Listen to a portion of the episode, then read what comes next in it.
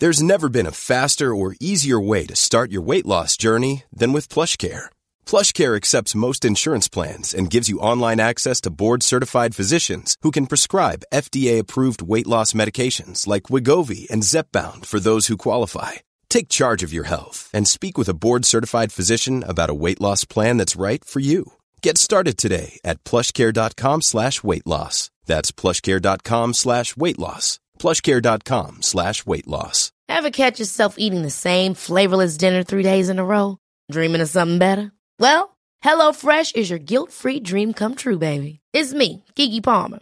Let's wake up those taste buds with hot, juicy pecan-crusted chicken or garlic butter shrimp scampi. Mm. Hello Fresh. Stop dreaming of all the delicious possibilities and dig in at HelloFresh.com. Let's get this dinner party started.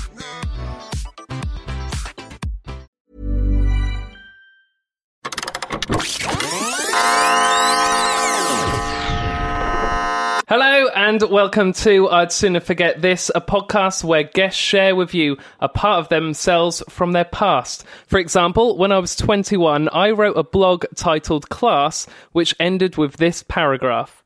Love them or hate them, class divides are always going to be there. The superclass is evidence that money is not enough to allow you access to the elite. But do you really want to be part of the elite? They're so inbred that they all look like horses. I would rather go down a mine and at least I would have my dignity. Uh, I'm Daryl Smith, and uh, joining me this week is comedian George Rigden. Hello, mate. You all right? Yeah, good man. Lo- lovely flat you've got, by the way. Thank you very much. Yeah, it's very nice. Uh, Yeah. what's your favourite thing in there? Uh, I like the Epiphone SG. That's pretty as a guitar for the layman's at home. Uh, yeah, it's, it's beautiful. How long have you had that? 13 years. Did you get it when you were 14? Yeah. Are you from money? How did you afford that? Um, this is. Well, I'm not. from. no, I, I don't know. I can't remember. How It's like 400 quid, isn't it? No, that was like 300 quid. That's 100 pounds less. It's not much less. it was like 300 quid. It was a bargain. I don't know. I, I, this isn't what this podcast is about, George. Sorry, mate. That's a lovely, it's a lovely guitar, and I'm very happy for you. Thank you very much. Right. Good God. George, what have you got for us? I've sort of got two things. I've got two things to talk about. I've got- one thing with me because the other thing I gave to someone else, and we'll get to that later. But right now, I've got with me um, a CD that I bought when I was 15, uh, when I was on holiday in France. Um, and I had a really unhealthy obsession, and still do to this day, with the band The Pogues. And um, the very best of, of The Pogues was on sale on CD in this French hypermarché, as my dad calls it, because he doesn't speak French. Um, and I became such a big fan of the Pogues I started kind of stalking them a bit. And um, I went to go see that. I actually became quite friendly with one of them. And You became friendly with one of the Pogues. yeah, yeah, yeah. I became quite. I, I, I still, I still sort of am. Not as much as I was because he lives in America now, and I probably took it too far. Um, Which member of the Pogues? uh, his name's Spider Stacy. He played the tin whistle. Yeah, genuinely What's a true. tin whistle? It's the it's the penny whistle. You know penny whistle, like Oh, an Irish okay. whistle. Yeah, yeah, yeah. yeah, He played that, and uh, he was really sound and really cool, and still is. Um, and uh, I wrote to him because I became, like I said, I became pathetically obsessed with them. Um, and I wrote to him saying I was his number one fan, which makes me want to kill myself. and and he replied saying, "No one has ever said that before." and it was, it was at the time I was like, "Oh, great!" But now I'm mortified of embarrassment that I ever said that to a grown man. Um, but yeah, he was really, really lovely, and he like used to give me free tickets to go see them and stuff. And I used to go with my friends every year, and it was always great fun. And the first time I went, I took the CD along, and um, Justin they were getting signed by a few of the band. It was like a back after sort of after party kind of thing that I was invited to. Um, I was just walking around with a sharpie, just getting them all to scribble on it. Uh, but Shane MacGowan, the lead singer of the Pogues, and probably my actual hero, wasn't there because he was obviously fucking hammered, and uh, and they wouldn't let me meet him because I was like fifteen, and it probably would have like trod some legality problems. Yeah. Um, but I remember really vividly. So Spider ran. No, Spider's girlfriend Louise, who's really nice, ran off with um my CDM autograph book because I was an autograph collector back then, and we'll get to more of that later. Um, and she ran off with those things to get them signed by Shane, and she came back and he signed the CD um, on the inside of the of the inlay, he signed it saying, "Dear George, up the IRA." And I, th- I mean, it feels a little. That's I mean, that's comparable to I think carrying a shoe bomb with your with your hand luggage. Yeah. like, you took that onto a plane, they'd be like, "What is this? Why is that?" Why have you got that? Oh, I'm just a big fan of the Pogues. Yeah, but why the IRA thing? I couldn't tell you. But yeah, he did that, and he, my, my my mate who I was with as well, because because we were both um, his name was Andy. We were both autograph hunters, and uh, he took his autograph book as well. And because um, I think Louise in the walk from us to Shane, it was like backstage, about like 200 feet away. We couldn't see him or anything. Um, she'd forgotten my mate's name because I just brought him along, and because she'd forgotten his name, he just wrote to fucking nobody. just, it was like such a such an insane man, but he wrote the greatest song of all time. So there you go. Which is Fairy Tale of New York is the best Uh, song of all time. Daryl, come on. well, I, I didn't want to immediately. Assume that I'd be that basic. about Yeah. it. yeah. I, I, I thought you were going to go for like a, an album track. Can you name any album tracks? No, No, the Pogues are great. That's the thing. Like they, they are genuinely amazing. But yeah, Fairy Tale of New York, I think it's the best song ever written. I'm really amazed by how you got heavily involved with the Pogues. Right. Okay. Like, how does a 15 year old like end up at a Pogues party? a Pogues party. Um, so I remember. So I remember really vividly. Like my mum used to. Um, I used to be in a brass band. Uh, can you believe I lost my virginity in my early to mid twenties? um, I was in a brass band with my mum until I was about eighteen. Um, from the age of about, I think I was, she started taking me on when I was about eight. I was really young when I started playing. Um, and we were both in this thing called a training band, which practiced on a Friday night. It was like younger, like it was like teenagers and stuff, like playing brass instruments and stuff. And she would drive me along. And every Christmas, like, because my dad's a miserable bastard, we wouldn't have Christmas lights on our house. But we, me and my mum both loved like really tacky sort of houses adorned with Christmas lights and stuff. So she would like drive us. We'd leave for band practice about an hour early and just go around all the sort of houses on the way to the band practice, looking at all the houses with big Christmas lights on. Just sort of go like, oh, look how wonderful that is. And when we did that, we'd have like a Christmas CD on in the car. And I remember like so the, the, it was like the first six tracks were uh, John Lennon, the War Is Over one, Wonderful Christmas done Paul McCartney. Um, I think it was Wizzard, and then Slade, and then Band Aid. Those are the first five, and I already knew all those songs. And uh, I don't know why, but I, I'd obviously. But then the number six was Fairy Tale of New York, and I'd obviously heard it before, like just by proxy. But like, I'd never like listened to it, which sounds really lame. But I never like I just heard it in the background, but I never like sort of sat and listened to it as a song and I was about 14 at the time. And I remember thinking, I remember saying to my mum, "This is this song is fucking amazing. Who's it by?" I didn't swear. I would, wouldn't dare swear in front of my mum because she would have kicked me out of the car. Um, but I said, "This is this is this song's amazing. Who's it by?" And she said, "It's by the Pogues and Kirsten MacColl. It's great." I said, "Yeah, it is amazing. This is brilliant." And just over that Christmas and actually beyond, I became like so, like in, insanely obsessed with that song to the point that I was listening to it like every day, like 30, 40 times. And like my parents recorded this thing on uh, on the BBC on BBC One that was on Christmas Eve, where it was like the best Christmas songs of the eighties thing, and that was like they covered the Pogues and about it, and it was like really interesting. And they interviewed like some of the Pogues, like Spider and Shane MacGowan. They interviewed on there, and I remember thinking these guys are so fucking cool. And then we just got cable, so the video for the song was on all the time. Like I used to tape it every time it was on. Like I'd like I was to lose the tape. Like I don't know what. So you had multiple recordings Yes. of the same song. your tone insinuates that that's a weird thing to do, but I would suggest that you're weird for not doing that. Um, but uh, yeah, I had yeah on VHS I had about like maybe like twenty recordings of the Fairy Tale of New York music video.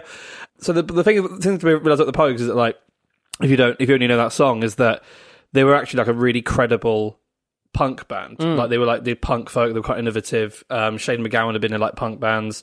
Spider had been in punk bands as well. They were punk musicians. who Just happened to pick up Irish instrumentation to give it a go. And um, and they sort of created this weird formula, like really frenetic sort of punk rock, but done with like folk instrumentation, which has been done loads now, like Dropkick Murphys and Flogging Molly and bands like that. But they were the first ones to do it. So they so, so they all looked really fucking cool. Like they weren't just like weird like Irishmen with like tweed on and stuff. They were like they all dressed like punks. And Spider in the video, I remember like they all wearing like black suits, and Spider was sat like on like, just like a like a lounge chair, um, just playing the tin whistle, and he had like slick back hair. He was in, like a black suit with a buttoned up shirt, and I think I remember thinking that guy looks so fucking cool playing that really lame instrument. like I mean, like that is that is that is so fucking rock and roll that like a guy can look as badass with that like an earring in and stuff, and still look amazing despite playing what is effectively a recorder, like it was a kid's instrument. And I remember like because I was so I, I used to collect autographs because I was. Uh, you know, a little bit. I don't. I don't. Wanna, I don't want to. I'm loath to use the term legendary, but I was a legendary character at my school, by which I mean victim of bullying. Um, but uh, I um, I wrote to him because he had a website and I emailed him saying like I'm a huge fan. I said number one fan, which is so fucking lame. Um, and I think he was really flattered by that because obviously he probably didn't. He probably never got any fan mail at all because the Pogues hadn't really been around for a long time, and no one's really a fan of. It's like it's like saying that Ringo Starr's your favorite Beatle. Like no one goes up to the Tin Whistle player. Also, it's very interesting that you liked him so much, not because you loved the Tin Whistle, but No. because you loved him. no, I, I don't know what it was. Like I just, I, I don't know. He, was like, there was just something about him. That, I mean, I, I did love the Tin Whistle. And I sort of, I like took it up because of that song. Because I loved the fact that like, that like this song, rather than having like a guitar solo, like most songs had a tin whistle solo, and it was th- great. Like it was so cool. Um, and I told him I was learning it and stuff, and he like he posted me one of his own and like a signed photo and stuff. And in hindsight, that's the lamest thing in the world. But at the time, I was like, "Fucking!" I was like, "This is incredible." And we just chatted loads, and like I, I, I'm, um, I started getting really into music and like really into bands and stuff. And I started my own band at sixth form. And then like a year after me and him started chatting, the Pogues reformed like for a load of tours. They'd been broken up for like 15 years or something. Um, but they reformed, um, because it was weird. Like Fairy Tale of New York, like it was obviously always, a big song, but it had like a weird sort of renaissance. I think when Kirsty MacColl died. And it became big again, like really big, bigger than it's ever been before. And now it's like just regarded as the best Christmas song of all time, whereas at the time it was just kind of a song that people knew uh, yeah, so he like, he told me that they were reforming and said like if you want to come along, I can get you like passes and stuff. I said that, that sounds fucking amazing. So I took ticket. He, he gave us tickets to go see them at Birmingham Academy in 2004, and it was me, my dad, and my best friend at the time, Andy, who uh, I also collected autographs with. And uh, we went up, and I'd never been to a gig before. I'd never been to see a live band before. I didn't know what to expect, and I didn't know like I mean, I knew the songs because I bought the CD at that point and listened to all the songs and stuff, but I didn't know how raucous they would be live and how in, like how raucous their fans would be because I I had a very sheltered upbringing. Like my mum wouldn't let me out at the end of my road growing up until I was about eighteen. so lame. Um, like I remember once I went to a birthday party when I was about seven. That was at our next door neighbour's house, and she walked us to our next door neighbour's house Oh, in case we got lost. It's a small road, um, and um, and yeah, so I went to see the Pogues with it, and like, cause, and got passes and stuff, and like, I remember like, as soon as they started playing, there was this mad rush from the bar, like, and me and my mate were like, oh god, because we were just like two fucking weird nerds who just like went around hanging out stage doors and stuff at this fucking punk gig, and I just literally got knocked out, and my dad was loving it. He was wearing his beige fleece, and he was actually, he was moshing. He's like, he's like sixty this year, and he was losing his mind. He'd never been happier. But we were sort of like just standing on the fringes, just trying to sort of enjoy the music and stuff. And it was insane. It was a real baptism of fire because it was the first gig I'd ever been to. Up to that point, the only band I'd seen up to that point was Steps. That's a huge gear change. Yeah, it really is because there was a lot. I mean, I, I think within the first thirty seconds, someone, I, I don't want to say deliberately, but someone tipped a pint on me. I like to think it was accidental, but I'd probably gave off a vibe of someone who needed a pint tipped. We need to baptize this boy Yeah. and let him know what Poe's gig is like. Um, but yeah, it was fucking great, and I went to go see them every year uh, for about five years, um, and it was always amazing. But I ne- I've still never met Shane MacGowan. He's like he's my he's like I mean even though I do comedy now and comedy is my favorite thing in the world, my uh, my all time hero of any kind is him. And I'm a bit sad that I've met him, and I'm also sad that I probably never will.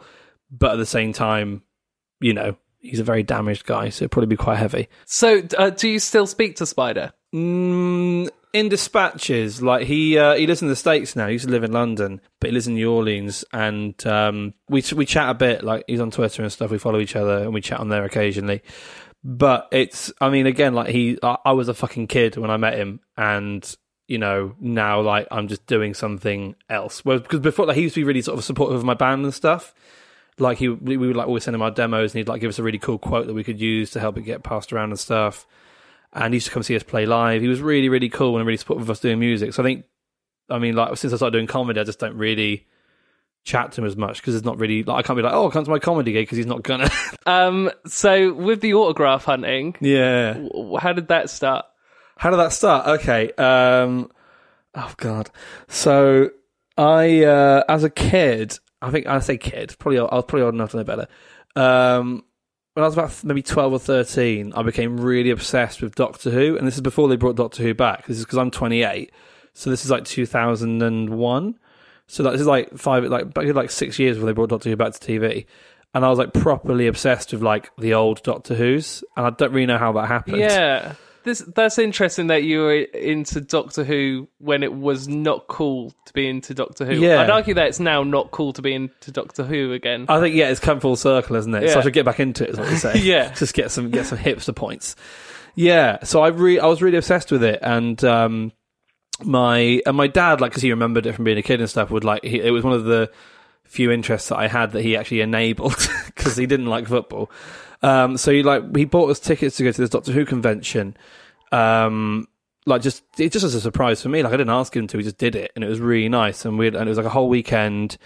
And this all sounds like I'm being really sincere, but I, I'm conscious of how much of a fucking dweeb I was and how lame it all was. And there were like fucking grown men there in costumes. It was all like the old Doctor Who's and all their companions and stuff, like just doing signings all day and doing like Q and A's and stuff. And I was, I had like, I've always been like really obsessive and like not in like an endearing kind of sweet way, in a kind of like that is deeply unsettling sort of way like like I was talking to you before we started the podcast I have so far this year I've watched Schindler's List four times and it's March. That's twelve hours. yes, That's, longer than a working day that I've watched Schindler's List through like over and over again. I've always been like that, and I was really obsessed with Colin Baker, who a lot of people confuse with Tom Baker, who's the most iconic Doctor Who, the fourth one. Colin Baker Was that the, one with the scarf? That was Tom Baker, yeah. Yeah. So Colin Baker was the sixth Doctor, like a sort of really sort of like gauche kind of like long jacket with like loads of patchwork sort of colours on it and stuff. He's not the one who dressed like a cricketer, is he? That's Peter Davison. He was one before Colin Baker. He was also at the convention. But yeah, Peter Davison. uh, But Colin Baker was like my favourite. Um, he didn't have been doing it for like I think he, he was he was the, he had the shortest tenure of any Doctor. But yeah, he he was my favourite, and I went along and like took loads of shit from him to sign. I was like properly like hanging around him like a horrible bad smell, and he just I think he just indulged me because I was like a kid, and he was kind of like, oh he's quite sweet and not like a sinister man. But I remember like get, like getting all these autographs and stuff, and like it just got this weird sort of bug for getting everything signed, and it just sort of carried on after that and bled into like writing to people and going to stage doors and stuff. And it was so far because I haven't sold any of them a complete waste of seven years of my life. So when you were getting stuff signed, Yeah. is this a signature book or is this specific like items associated? Uh, it was it varied to be honest. Like it depended on who I was going to meet. Like I'm the most starstruck I've ever been was when I met Neil Finn from Crowded House, and I nearly had a panic attack. Wow. It's Neil Finn from Crowded House. Who gives a fuck? Like it's so pathetic. Like I've, I, I mean, I, I've met some really cool. I've, I've since I I started doing stand up, I've gigged with some of my favourite childhood heroes and been fine. But I literally had the shakes when I met Neil Finn from Crowded House to the point that like when I handed him. When I handed him like my CD to sign, I dropped it into a puddle. It was so lame. But yeah, like I was, so I sort of like if I if, it was one I was a particularly big fan, I'd take like a CD along or something, uh, or whatever, like merch, something like that. I wouldn't ever buy anything especially, but I like I would also go to like book signings and shit. And you ha- you had to buy the book. You couldn't just not buy the book and just go like, uh, I've come here for some free autographs. and it's like, Uh, just so- queue up and just chuck some fucking like paper at like Norman Hunter, the former England centre back or something. So you'd buy books that you may not necessarily ever read just so that you could get some stuff signed. Yeah, well, I did for the first like year, and then I got wise and just thought I'll just pick up a book in Waterstones that is the book, get it signed, and just dump it somewhere. I'm buying it.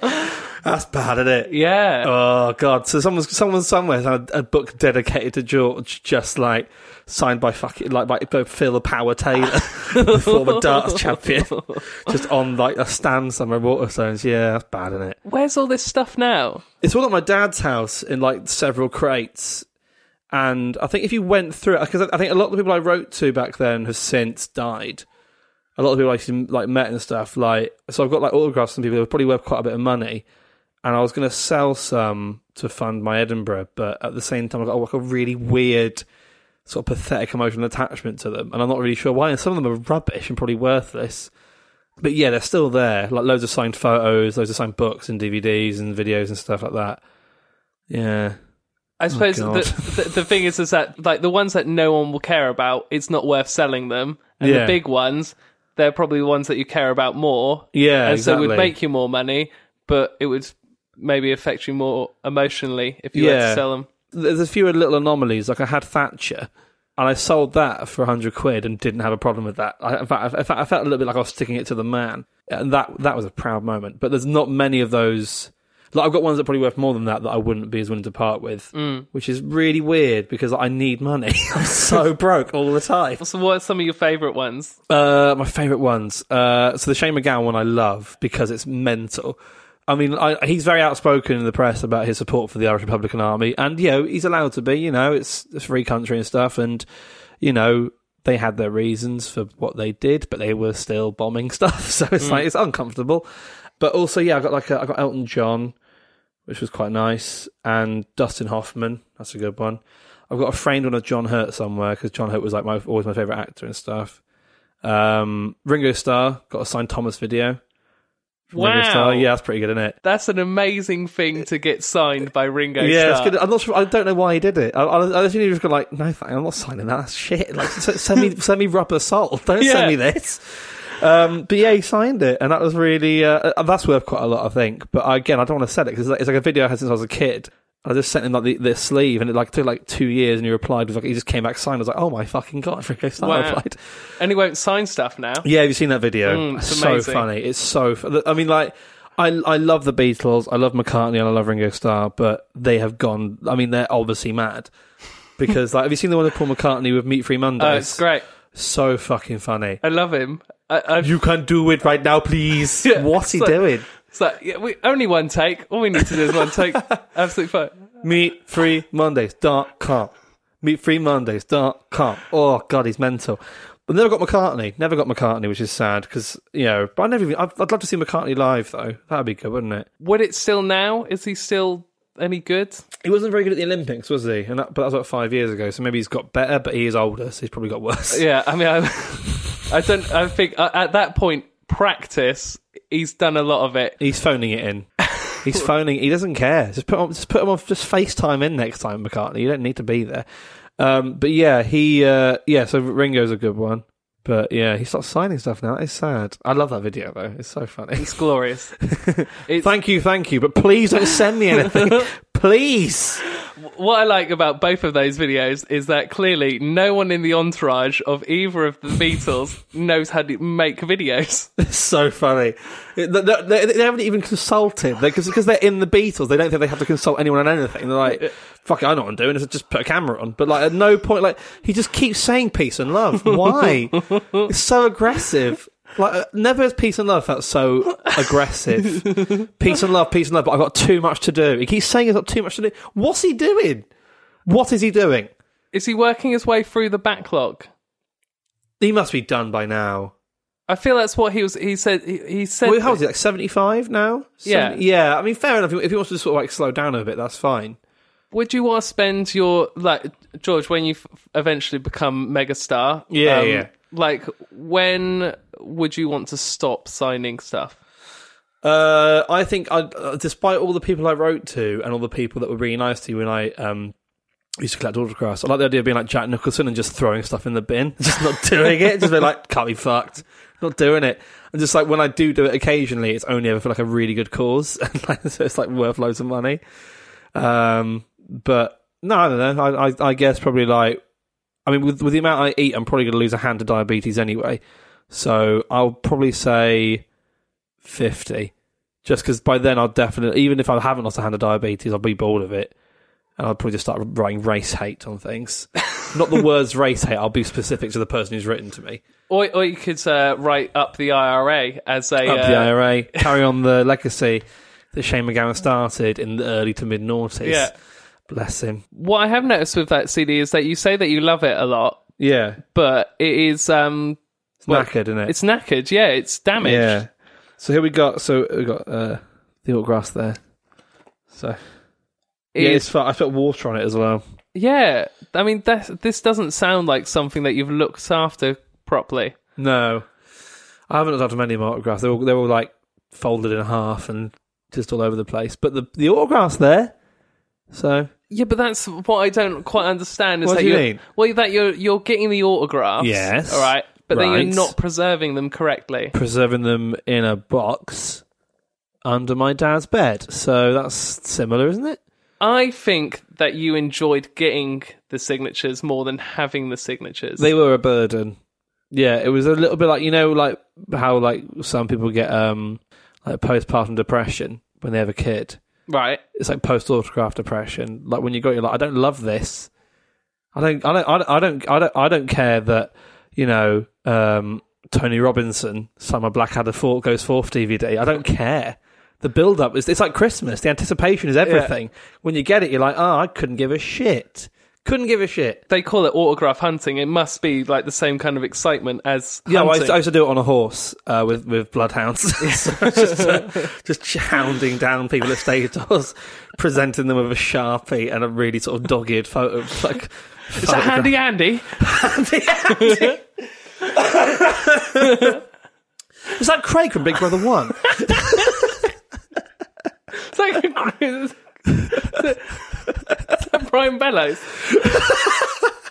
Is that is that Brian Conley? Brian, can you? It's a puppet. Can you write that on the thing? Is that all right? Yeah, God, I was so so so, so creepy. Yeah. Some would say I still am, but now it's now it's a stand-up persona in quotation marks, so I get away with it. But as a teenager, it was just who I was, just a weird guy, just wandering around. Um, with your uh, trip to the Doctor Who convention, Yeah. Um, but Can we keep all that in, by the way? That was all great. Oh yeah, that was that was fantastic. Yeah. Why wouldn't we? I think because I think because there's a worry that if we smash it too hard, it's going to be really hard for Phil Wang and Reardon Jackson to compare to this podcast. That's absolutely true. yeah, I, I mean- think you should put it in. I think yeah, I mean, I will. Say, that's definitely saying it. This bit where we're talking about if we're going to keep it in, we'll Keep not it say in. No, let's keep it in. Keep, it all in. We're raw. This is like. this is like we're like Baddiel and Skinner unplanned, aren't we? In a way, got theirs as well. That's pathetic. I sat next to David Baddiel at the Chortle Awards and I couldn't look him in the eye. What? Because you had his signature. no, because he sang Three Lions, and that's like the soundtrack to my youth. And all you could think about was that fact. Yeah, And you wanted to say it say was it. too much. It was too much. Um, yeah. Life is full of what ifs. Some awesome, like what if AI could fold your laundry? And some, well, less awesome, like what if you have unexpected medical costs? United Healthcare can help get you covered with Health Protector Guard fixed indemnity insurance plans. They supplement your primary plan to help you manage out of pocket costs. No deductibles, no enrollment periods, and especially no more what ifs. Visit uh1.com to find the Health Protector Guard plan for you. Hiring for your small business? If you're not looking for professionals on LinkedIn, you're looking in the wrong place. That's like looking for your car keys in a fish tank. LinkedIn helps you hire professionals you can't find anywhere else, even those who aren't actively searching for a new job but might be open to the perfect role. In a given month, over 70% of LinkedIn users don't even visit other leading job sites. So start looking in the right place. With LinkedIn, you can hire professionals like a professional. Post your free job on linkedin.com slash achieve today.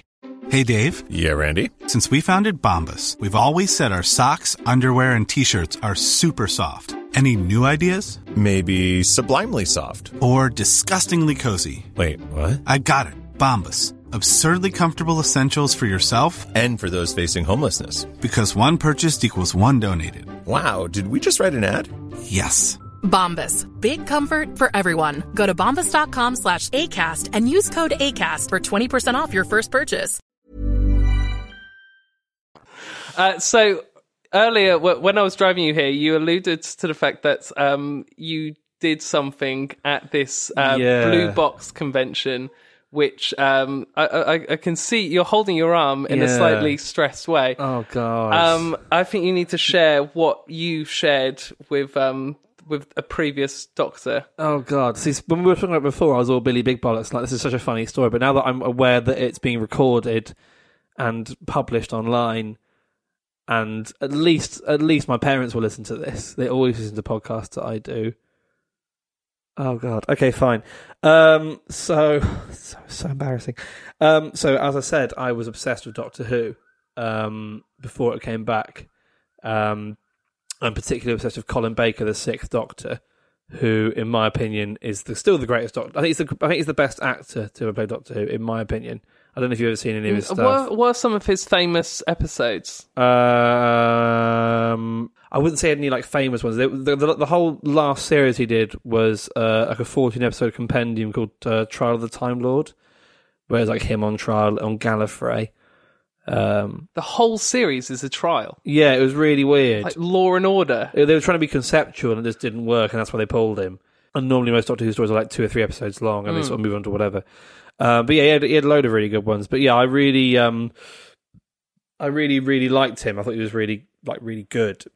So I, I wanted to meet him. So my dad got us tickets to this Doctor Who convention that he was at, and uh, much in the same way I am with women, I was very full on with him. Um, uh, but unlike women, he wasn't put off by that. So uh, it was, it was, he was really sweet and really indulged me like across. It was like a three day thing, like a whole weekend, and the whole time he was like the nicest man. Like he was so lovely and like made a special effort to chat to me and stuff between stuff. He got me up on stage for a Q and A with him. Yeah, he was he was just fucking great and really nice. And. Um, and in so I, d- I went to a technology college and we did design technology, which was like practical making shit. And for like an art project, I I made with my own little hands a really sinister, very detailed clay sort of death mask of Colin Baker's face, complete with like like like it was his head, and like, I don't know if you know this, but like he had like see like um he had this, he, he wore a really sort of garish um like sort of blazer like with like quite a long sort of frock coat thing with like with like patchwork material like loads of really horrible clashing colors but I loved it. And he also wore like sort of blue polka dot sort of like neckerchief thing almost like Dexys Midnight Runners. So I just did the head with just the neckerchief made out of clay as well. It was so creepy. And I made it knowing I was going to that convention with the intention of giving it to him which at the time felt like oh, it could only be a good idea and like it wasn't remotely sinister or similar to just taking a mold of his cock and bollocks and giving it to him. It wasn't like that. It was just a nice boy giving someone. I mean, like, who wants that? I mean, what, what what's the lack of the lack of understanding and the lack of like empathy that assuming that someone would like if you made that for me, Daryl, I'd be very flattered. You know, because I know that you look up to me as a comedian. Yeah. But equally, it would, make me, it would make me never want to see you again. I would never want to see you again. Um, It's quite intense being given your. I mean, what do you do with a clay model of your own head? yeah, it was quite big as well. How big? I'd say it was about I'd say about eight inches tall, so about the size of a about the size of a human head, same size as a human head. Oh God! Um, so like across the whole weekend, he'd been so lovely to me, to the point that it almost felt like he and me were friends, or I sort of kidded myself into thinking that he and me were friends.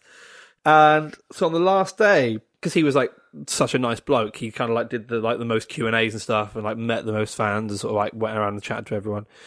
And uh, he was doing like he was doing, he was doing like the sort of closing of the of the convention Q and A like, at the end of the last day, like it was literally the last thing that was going to happen the whole weekend.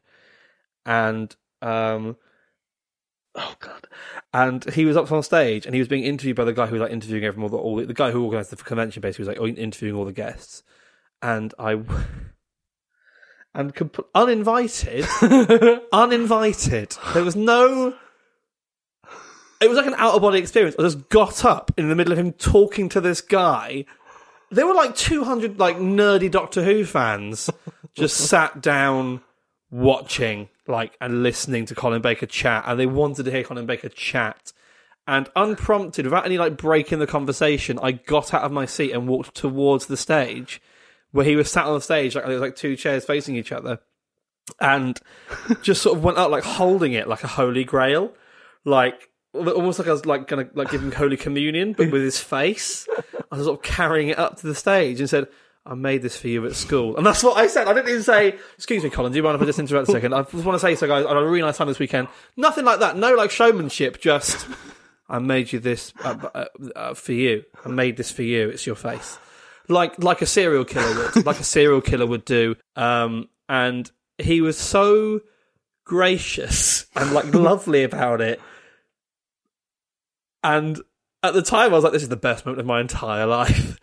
But in hindsight, it makes me want to die. It makes me want to kill myself. But I got up on the stage and I presented him with the death mask, which is what it was. and, uh, and, he, uh, and he said, "Oh, because because obviously, obviously, obviously, I hadn't, ob- God, obviously, I hadn't said." I made this for you for everyone else to hear. I hadn't, hadn't said it loud enough, so he had to sort of t- he had to sort of go, "Oh, thank you," because obviously, like you can't just take it and go like, "Back to your seat." Then, like you, you can't just carry on with that. You know, he had to be like, he had to break out of it and sort of stand with his arm around me and go, "Look what George made for me at school," and everyone cheered, Oh, which is worse than like booing because it enabled me. it, it justified the decision to make it. it oh, so in that moment, you thought that everything you had done was the right thing. Yeah. At the time, I thought this is the best thing I've ever done. There's no way I'm ever going to look back on this and feel a horrible, horrible, overwhelming cloak of shame. And they applauded. They fucking applauded. They applauded. I don't get applause for my comedy. I got applause for a deeply sinister, ashen-faced death mask I'd made of Colin Baker, the sixth Doctor Who. And I, oh, this is bad. I tweeted him uh, since I've been doing comedy, I've got ideas above my, above my station. I think I'm actually a really big deal. And I tweeted him saying like, "Hey, so uh, do you remember when I made you a death mask? That was pretty weird, wasn't it?" And I said, "I bet you threw it away." And he said, "No, I've still got it. He still has it. Why does he still have it? Burn, incinerate it. That's what is voodoo? It must mean something to him then. What evidence? I mean, that's all it could possibly be. Uh, well, by the sounds of it, like he, became quite friendly with you over that weekend. So this is this is the this is the horrible thing, and this is this is the point. The tipping point came about a year later when I asked my dad to drive me to Basildon from Bristol to meet him at a DVD signing. They'd reissued some of the um, old Doctor Who's on DVD, and he was there. No, it wasn't DVD. It was um, it was Big Finish. They, they, they, they, the, the living Doctor Who actors would sort of revisit them and do like new stories for audio. And he was like signing a CD of that. And I went along with my dad to Basildon, and uh, and he didn't remember me. Maybe it was. I was mortified. It was only a year later, and like I was so crestfallen, and he couldn't. And he called. Oh God, I think he must have been in a bad mood, but he told me because I took loads of stuff for him to sign again, thinking nothing of it. Because I'm being kind of know each other, it's fine. And he called me greedy for taking so much stuff for him to sign, and I just remember that as like that was the beginning of the end. What that's like ending your signing career. yeah, that was the that was it petering out because I sort of realised I can't be friends with these people. I have nothing to offer these people as a friend. I'm just a weird, fucking awful nerd. It was so bad. So much shame. I don't think you should feel as much shame. Why? Well, especially like the time you gave him the bust. Don't call it a bust because a bust. It was a death mask. A bust implies um, something resembling artistic uh, flair. Uh, this was a death mask. This was this was bad. I mean, does it look like his face? It's like a perfectly flat clay, like baked as well. Like bear in mind, possibly worse than giving it to Colin Baker himself is the fact that I made this in school for a graded project, and my teacher had to put that in like a a, a kiln to like make it into a proper piece of clay that I could then paint. As if that wasn't completely mental. So, was the very final signature that you ever got Colin Baker's? No. Um, I broke my uh, sort of autograph chastity when I met the Strokes, uh, which is way cooler than anyone else I've met before or since. Um, I met the Strokes outside the Colston Hall, and uh, I was about 18 and I was really into music, and it didn't feel lame, it felt fine. Because like, everyone else there was quite cool and indie-ish, and not just a bunch of fucking weird people wearing tracksuits, like shiny tracksuits. Everyone, every, everyone who collects autographs looks like Jimmy Savile used to. Like everyone, everyone. That's that's the uniform. Um, yeah, that was the last one I got because I think because I've never I, like when I started doing comedy, I would never I would never dream of doing that. Even though I've like gig with some of my absolute heroes, and been really lucky to do that. I would never. I couldn't. Like it's too like you're too much like you're not like obviously not on their level, but like you're too much a contemporary now that that compromises that. Sometimes I get really tempted. Like I did a gig with Harry Redknapp, uh, which wasn't a, it wasn't a gig. Like he was doing like an after dinner chat thing, and I was in, comparing it, and that's the closest I've come to trying to get anything, and I still bottled it because I just I felt too much shame, so ashamed, so ashamed. But yeah, have you ever got any autographs, Daryl? I think I may have got something signed somewhere along the line, but I genuinely. Yeah. I tell you what, this is the only signature that I have ever got. It was Izzy Wizzy at Butlins. No way. Um, Who the fuck is that? Just, a, just, a, just a uh, at Butlins. There was this group of like you know the red coats. yes, another red coats. There was yeah. like the super red coats, which were the whiz kids. I l- I've literally never heard of that. That What? sounds like a cult. They, they were just like some children's were, they, were they communists? Is that what they were? yeah, yeah. and they were teaching us like how to plow the land and stuff like that. No, Plough the land. no, they This weren't is really. definitely- they weren't. No, that- you- That was a good joke, mate. Thank you. Izzy Wizzy, who was just one of the people going there, I was like 10 years old. She was going back to her chalet. Yeah. Uh, and my mum went, That's Izzy Wizzy. Uh, and so, Hounded her to her chalet. yeah. So she just signed like a bit of paper that we had. And that Ah. the only signature I've ever got. Do they have a ki- do they have a kiln at Butlins? You can make a little death mask for her for, the, for the end of your trip. No, She'd ne- love that. Never felt compelled. Um, the only question that I've got left for you is you mentioned a couple of times your friend who you used to go and get signatures. Andy, yeah. yeah. Do you still speak? Um, no, we're not. We don't see each other anymore. Uh, not not because we've fallen out. Like he still lives in Bristol. I live in London now. I saw last time I saw him was about three years ago. He just happened to see me waiting at a bus stop. Um, but he, I think he's an auctioneer now. Like because he because he's actually gone properly into that Oh, wow. side of it. Like yeah, he's like, actually like makes money out of it and is like a businessman and is doing really well. Whereas I. I've, I basically live hand to mouth by calling everyone cunts all the time. um, but it's close to the dream, isn't it? Um, but yeah, yeah, I, I'd like to see him again. I haven't seen him in fucking ages, but he was always a little. He was always been quite. He was always very switched on, and I think he, much like most people, just indulged me because I got him onto it. I got him onto doing it, like onto doing autographs and stuff. Yeah. Like it was my thing that he sort of just latched onto. But now it's like his livelihood. Yeah, he's Yeah. like an auctioneer. Yeah. I've never thought of getting signatures as being any use to creating a career. Yeah, it's ridiculous, isn't it? It's ridiculous that s- someone else doing you a favor for free can make you a, make you a lot of money. That, yeah, It's a I've- weird business model, isn't it? Like the idea that like you go to a safe store and you get like fucking some like actor to sign a program and you can sell that. They they've not given you permission to sell it. They just signed it out of thinking like, oh, maybe they just want this, yeah. but you make money from it. That feels like a massive con, doesn't it? But I guess you put the legwork in, don't you? I suppose. Yeah, but it's also it's in like I suppose in signing you're giving permission for it. There must be some sort of laws around it that it's absolutely there's- fine. I, I also think there's like a, there's like a moral question, isn't there? Because I remember there was this guy. Um, he wasn't like a mate of mine and Andy's. He was just a guy that we saw like around because he would always be at the same sort of places when the same sort of people were gigging at wherever. And he was like boasting about the fact that he had basically ambushed um, Syd Barrett. Do you know Syd Barrett? No. So Syd Barrett was in Pink Floyd. He was the he was the founder of Pink Floyd, and uh, had a really severe, uh, like life changing nervous breakdown. I think in like 1969 or something like that. Um, like shaved all his body hair off, put loads of weight on, and then like just walked out of their recording studio and just walked all the way home to Cambridge. Like basically, lived life was like a really sort of like weird like recluse. I think he moved in with his mum or something. And like he changed that to his original birth name, which I can't remember what it was, but like his stage name was Syd Barrett. It was called something else. And this guy found out where he lived in Cambridge, and like went to his door, pretended to be a postman, and got him to sign for something.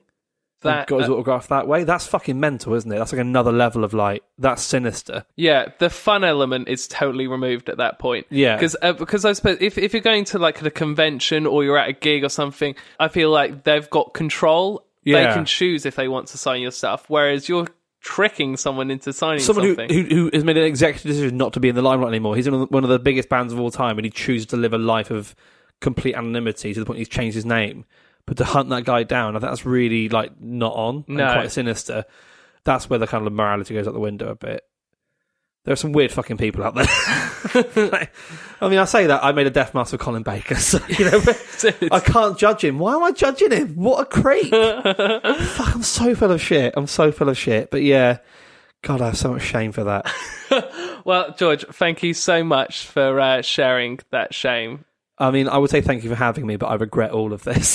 So- that is pretty much the general uh, reply at the end of the shows. Yeah, I, I hated doing that. I mean, it was it was not. It's always nice to spend time with you, Daryl. You're a lovely lad, and we have a lot of fun together. But uh, you may not see me again. I might just go and kill myself. Bloody hell.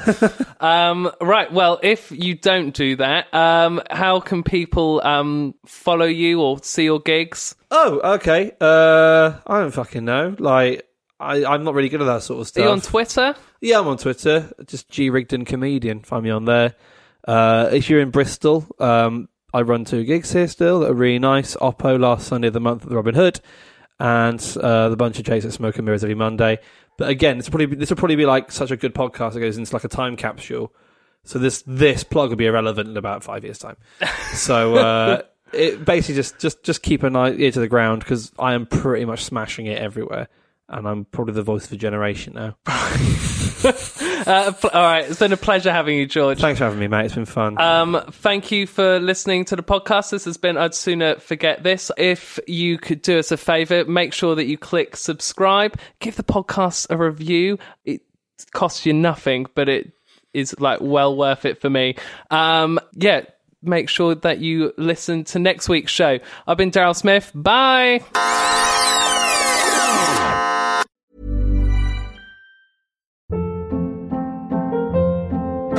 Hold up. What was that? Boring. No flavor. That was as bad as those leftovers you ate all week. Keke Palmer here, and it's time to say hello to something fresh and guilt-free. Hello Fresh. Jazz up dinner with pecan-crusted chicken or garlic butter shrimp scampi. Now that's music to my mouth. Hello Fresh. Let's get this dinner party started. Discover all the delicious possibilities at hellofresh.com. Planning for your next trip? Elevate your travel style with Quince. Quince has all the jet setting essentials you'll want for your next getaway, like European linen, premium luggage options, buttery soft Italian leather bags, and so much more. And is all priced at 50 to 80% less than similar brands. Plus, Quince only works with factories that use safe and ethical manufacturing practices. Pack your bags with high-quality essentials you'll be wearing for vacations to come with Quince. Go to quince.com slash pack for free shipping and 365-day returns.